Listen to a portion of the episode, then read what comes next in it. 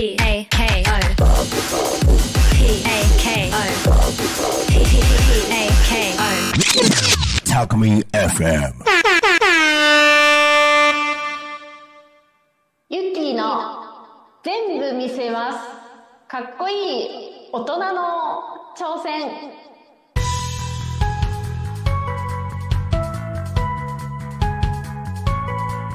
あ、皆さんこんにちは。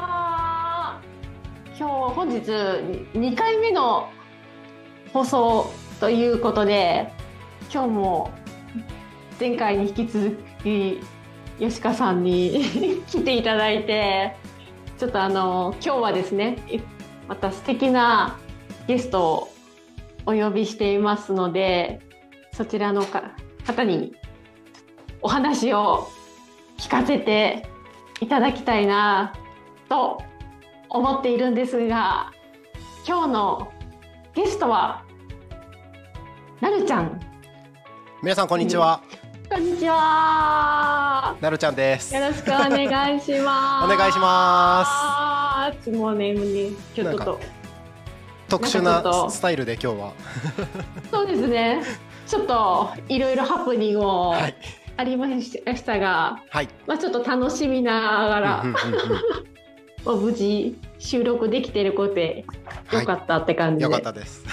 はい。もうね、一回目のね、放送の時は、はい。いありがとうございました。やすごく。こちらこそです。ありがとうございます。吉川さんと楽しくうん。対談させていただきまして、うんうん。でこの放送自体がですね、はい。皆さんえっとなるちゃんが運営しているえっとタコミン FM はいタコミね FM ですね。システムをはい。一部お借りして、はい。はい、あの放送をさせていただいてるんですが、はい、でぜひですね2回目のゲストはなるちゃんにということで、はい、ありがとうございます。ありがとうございます、はい。僕でいいんですか？大丈夫です。もうすごいあの熱いお話がお。聞けると。本当ですか？私は思っておりましまして、すごい今ハードルを上げられてるような気がしてますいえいえ。絶対私は間違いないないなとは思っているんですが。頑張ります。はい。いえいえ。はい。頑張らなくて大丈夫。で すはい。頑張らなくて大丈夫です。でこちらのユッキーの、はい。えー全部見せます。かっこいい大人の挑戦前という番組は、はい。まあ、そもそもうん新選組のうん。公式チャンネル。そうですね。ということでね。はい、私が第1号のパーソナリティなのですが、はい、今ね新選組というキーワードがはい。出てきて前回ですね吉川さんの方に新選組の熱い思いを語ってはい。いただいたんですが、はい。なるちゃんははい。新選組の4期生。4期です。はい。っていうことで、はい。吉川さんなるちゃんはどんな生徒生徒さんだとしてか？どんな生徒さん？どんな生徒生徒さん？っていうかあのー新選組の塾は基本リアルで集まっていただいてはい。開催するのが基本のスタイルスタイルなんですけどまあ、はい。千葉におられたのでうん。まあほぼほぼほぼ全部最終回以外はリモートで参加していただくっていう そうですはいね。ことで、なのでリアルで参加してる方と距離があるからちょっと寂しい思いをされながら学ばれてたっていうそんな印象だったんですけどうん。でもなんだろうな。こう現地に来れないからこそのうん。頑張りというかですね。こう全て聞き漏らすまいというなんかこの貪欲加減がやっぱ素晴らしかったのか、はいなんちゃんめちゃめちゃ素直なので一生懸命取り組まれてで4期の MVP にこうなられたというありがとうございますすね。はい。素晴らしいプ。レゼン素晴らしかったですね。最終校のプレゼンも素晴らしかったです。本当ですか、うんはい。ちょっと簡単にどんなプレゼンだったんでしょうか。えっと最終校6回目に皆さんプレゼンを全員していただくんですけど、うんまあちょっとなんちゃアドバンテージあったのは、はいその映像とかそういうのを作るのをそもそもそうですねでいらっしゃるから、はいうんうん。そういう意味で言うと技術力の勝利みたいなところはちょっとあったかもわかんない。まあみ見せ方みたいなところですよね、そうそう。じゃあ動画でプレゼンをされたということということですか？動画入ってたんじゃなかったかな。えっと使ってたのは普通にスライドなんですけど、うんはいあのー普通のあのパワーポイントじゃなくてうん。Mac のキーノートっていうはいはいちょっと、あのあーエフェクトが多い設定ができるソフトを使ってたんですよ。でうんうんうん、あの割とこうビジュアルで楽しめるようなスライドの作り方をしてたのであー見せるプレゼンをされたということですね。そうですねなんかもう完全にパパフォーマンスしてる感じでしたね。うんうん。でもそれもプレゼンのそう。ね手法。やっぱりこういうお仕事されてるし起承転結というか、うんストーリー性の大事さもよく分かっておられるのもあって、うんうんうん。あのめちゃくちゃ良かったですし他の受講生の方もすごくこう刺激を受けたというか勉強になったなっていう風なそういう印象残ってますね。うんはい本、当ですか？素晴らしかったあーありがとうございます。まあ、多素晴分らしい。な内容的に言ったらそんなあのー今今考えるとちょっと恥ずかしい内容なのかなっていう気はするんですけど。いえいえいえいえいえいえ。きっと吉川さんと受講生の皆さんの魂をはい、揺さぶる、そうですね。よくね魂揺さぶる揺さぶるっていうふうにおっしゃるんですが、それが多分ね MVP つながれたんじゃないかなっていうことで、はい、まあ、すごい素直な MVP を取られた なるちゃん。はい。なんですがはい。あの事前にですね私、はい。ブログとかちょっと読ませていただきましてありがとうございます。聞きたいことがありがとうございます。たくさんあるんですが、はい。はい、そもそもなるちゃん今千葉県の、はい。まあ、多古町タコ町にです。いらっしゃいまして、はい。ご出身は出身はらでしたか？青森県の田子町っていうところですね。ですよね。はい。っていうと、はい。もう全然千葉県のはい。その多古町は縁もゆかりもなないいです。全然ないです。ですよね。はいでそこに移住しようさようとはい。決められて、はい。そこになんで多古町にっていうのがすごい興味津々なんですけれど。えっとはい。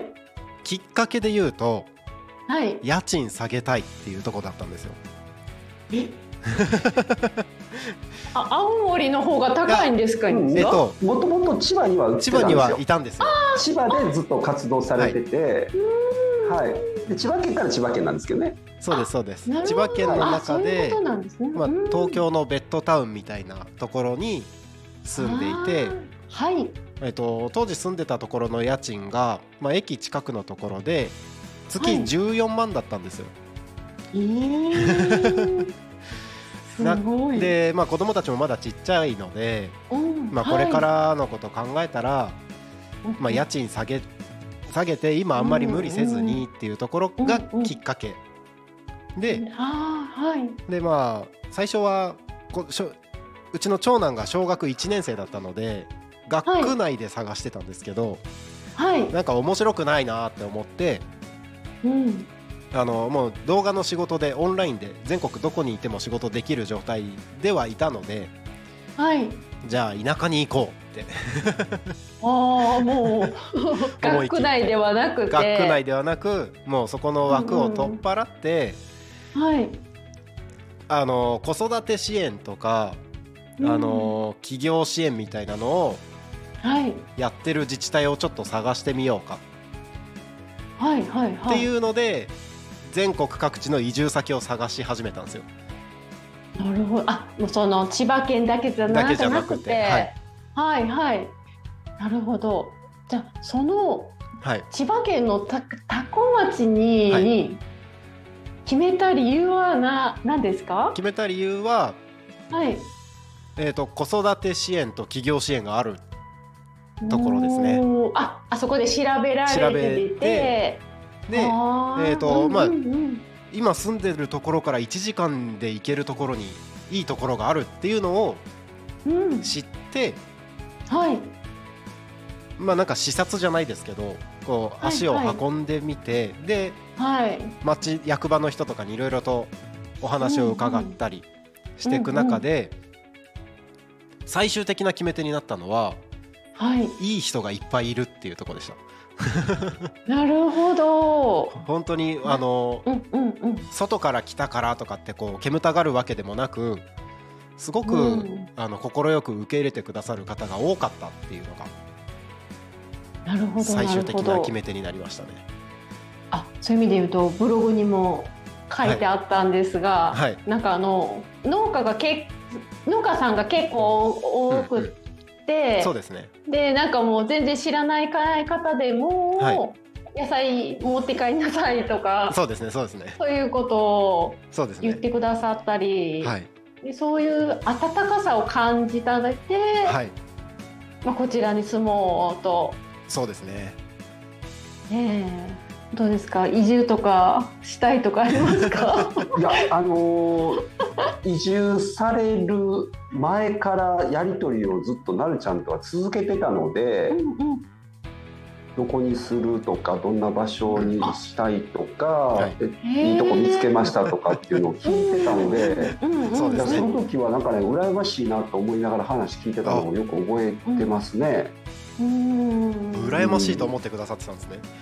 いや僕ね一回も伺ってないからわからないんですけど、はいでもやっぱり自然は好きですしそもそもが。僕はね新大阪っていうもう人が住むようなとこじゃないところで住んでるんで、いやわかんないけど オフィス街なんですけど。はいすごく都会の中で住んでるからかやっぱり田舎に行きたいなとかう、ん。そもそもは穏やかな場所が好きなのでそういう意味で言うとなんかちっちゃい子供さんと一緒にご家族でそう田舎町に行って、うん。まあのんびりじゃないですけどね、空気のきれいなところででなんか羨ましいなっていうふうにその時思ってたのを覚えてます。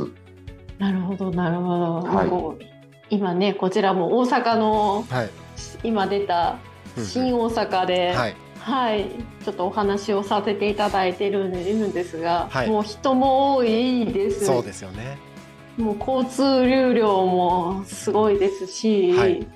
とてものんびりというような あの雰囲気時間の流れではうんないので、はい。そうですね。ね。きっと僕がプレゼン行ったところですよね。こちらですか？あえーってほぼほぼそうです。ですよね。あ顔移転したみたいな移転はしましたけどあ移転ほぼほぼあなるほどなるほど。うん新大阪で在来線のガチャンガチャンっていう音も聞こえるし新幹線の音も聞こえるし、なんやったら真上飛行機飛んでますしねお賑やかお。ですよこの辺りは。そうですよね。それだと。はいうんというもう全然新大阪と。千葉県の多古町では、はい。もう全然違う時間の速度もなんか違うようなところに住まれて、でもともとねなるちゃんははい。YouTube の制作とか、ミュージックビデオのせ制作とかはい。されてたかなと思うんですけども、はい。その自分ができることではなくてその多古町にはい貢献できることをやね。りたいとそうですね。いうところからういろいろ動き始められてたんですよね。そうですね。あのやっぱうん動画制作の会社、もともとやってる方の会社は、やっぱうんうんまあもう自分がもう十何年もやってきたことがうんたまたまこうタイミング的にも需要とうん合致して仕事になったっていう流れがあったんですけど、せ,、はい。せっかく新しいことを始めるのであれば、うん。まあ、ちゃんとビジネスとして成立するように先にマーケティングしようみたいなことを考えたんですよね。うん。で、えー、とみんなが求めてるものを形にしていくときに、自分のやってきたことが合うんであればそれを当てはめていこうみたいな。まずその需要というかはい、そういうところから調査さされて、はい、それから自分のできることを考はい。えて、そうですね。その辺の話は吉川さんはは。聞かれてたんですか？あの結構密に連絡取らせていただいてて、ああのそうですか。ここれとまあ、僕結構よく言ってるのであれなんですけどあの、うん。原案みたいなのが実はあって。はい。あなんかめっちゃ受けてますけど、もうこの原案の話を吉川さんとよくしてたんですよ。うんえこれ多分言,、うんうん。言って大丈夫ですよね吉大丈夫ですか大丈夫ですよね。僕結構いろんな人に言ってるし、はい。うんうん。あはじゃあもしよかったら、あお聞かのせいただけますか？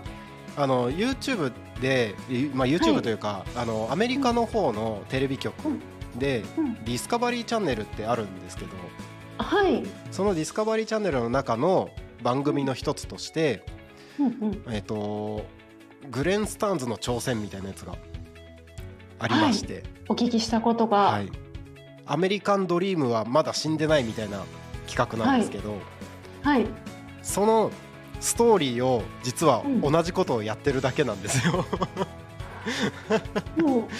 あのっていうのもそのはい、笑ってます。まあアメリカの あのまあそうですね。アメリカンドリームを達成した人が、うんうん。えっ、と、自分のえっ、となんだろう今までつながってた縁とかも全部一回うん。離れたもう本当に縁もゆかりもない田舎の田舎町に突然行って携帯電話とかももともとつながってたものは持たずにゼロからスタートしてアメリカンドリームができるのかっていうチャレンジだったんですよ。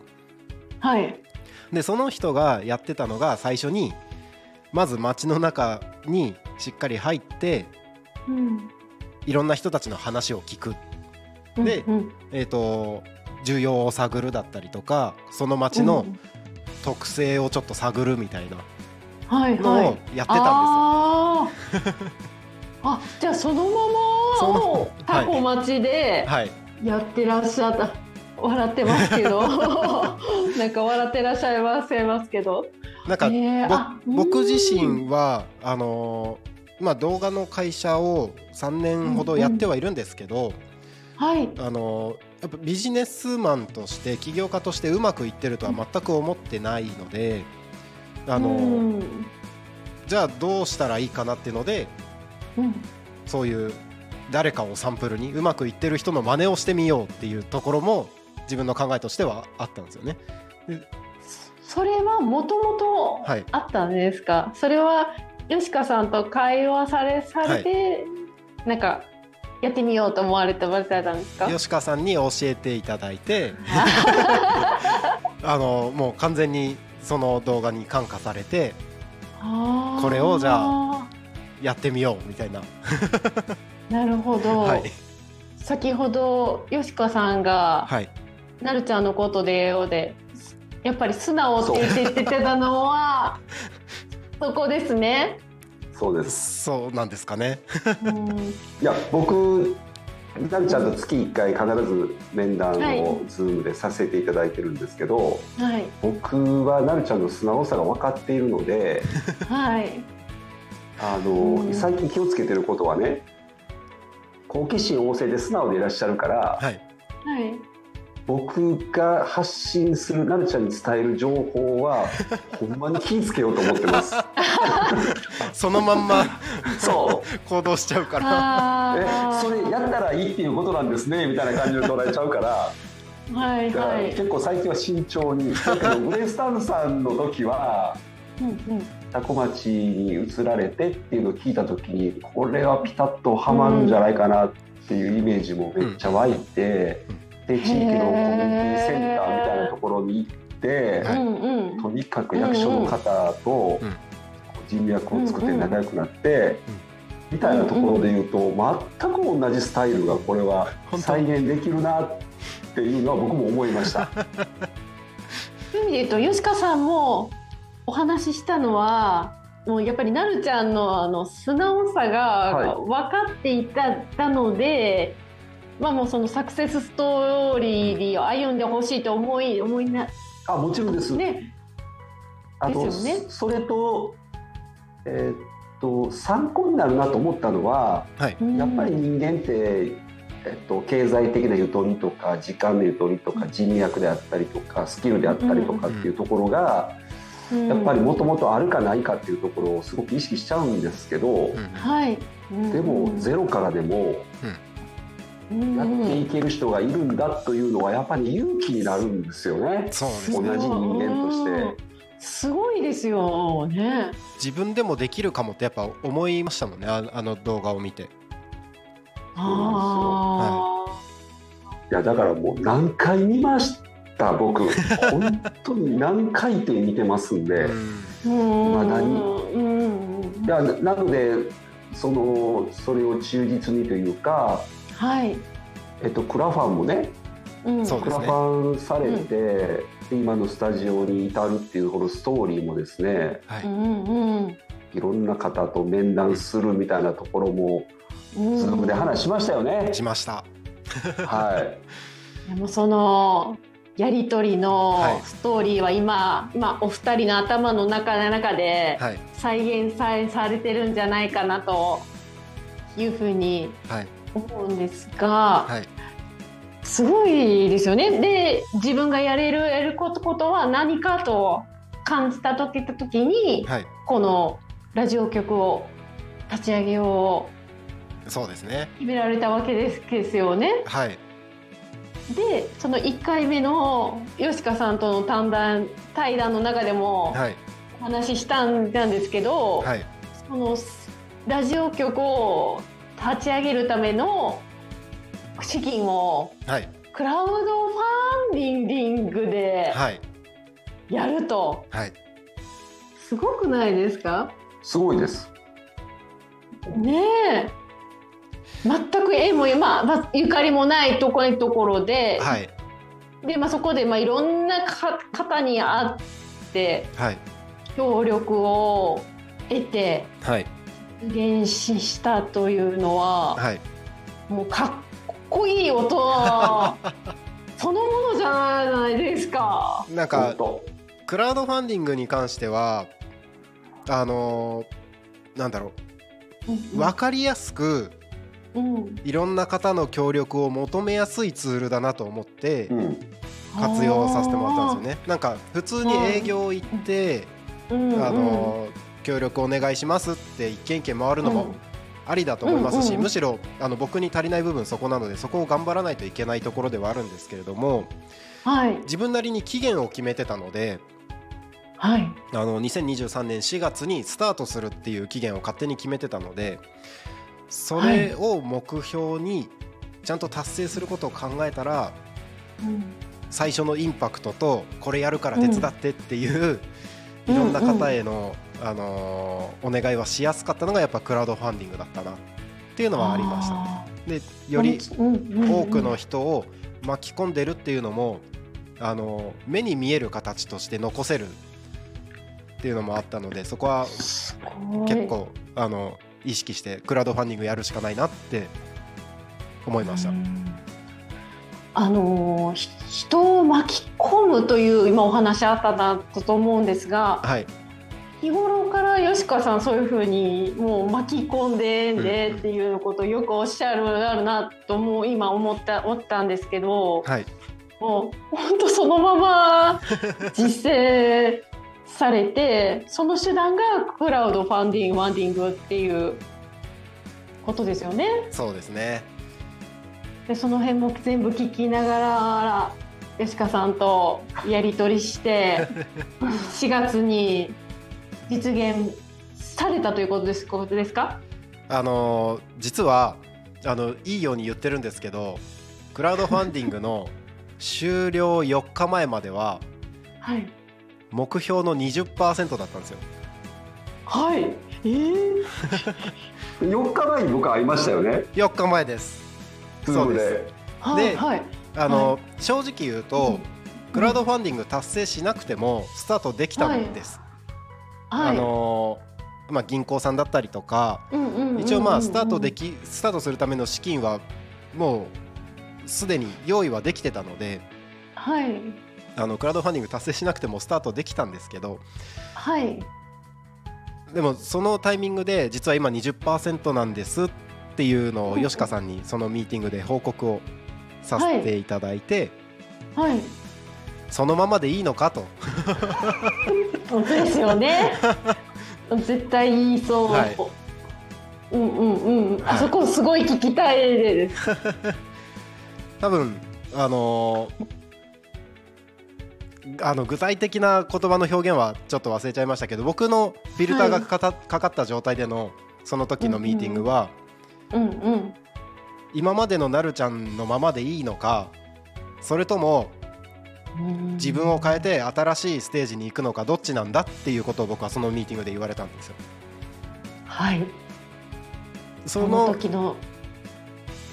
その時の答えはやっぱり僕ははい新しい自分になりたいなと、結局今までの自分のままだとうん。何にも変わんないだろうから、はい。新しい自分になりたいということを思って、完全にその吉川さんとのミーティングがスイッチになってはい。そのミーティング終わった後にはい。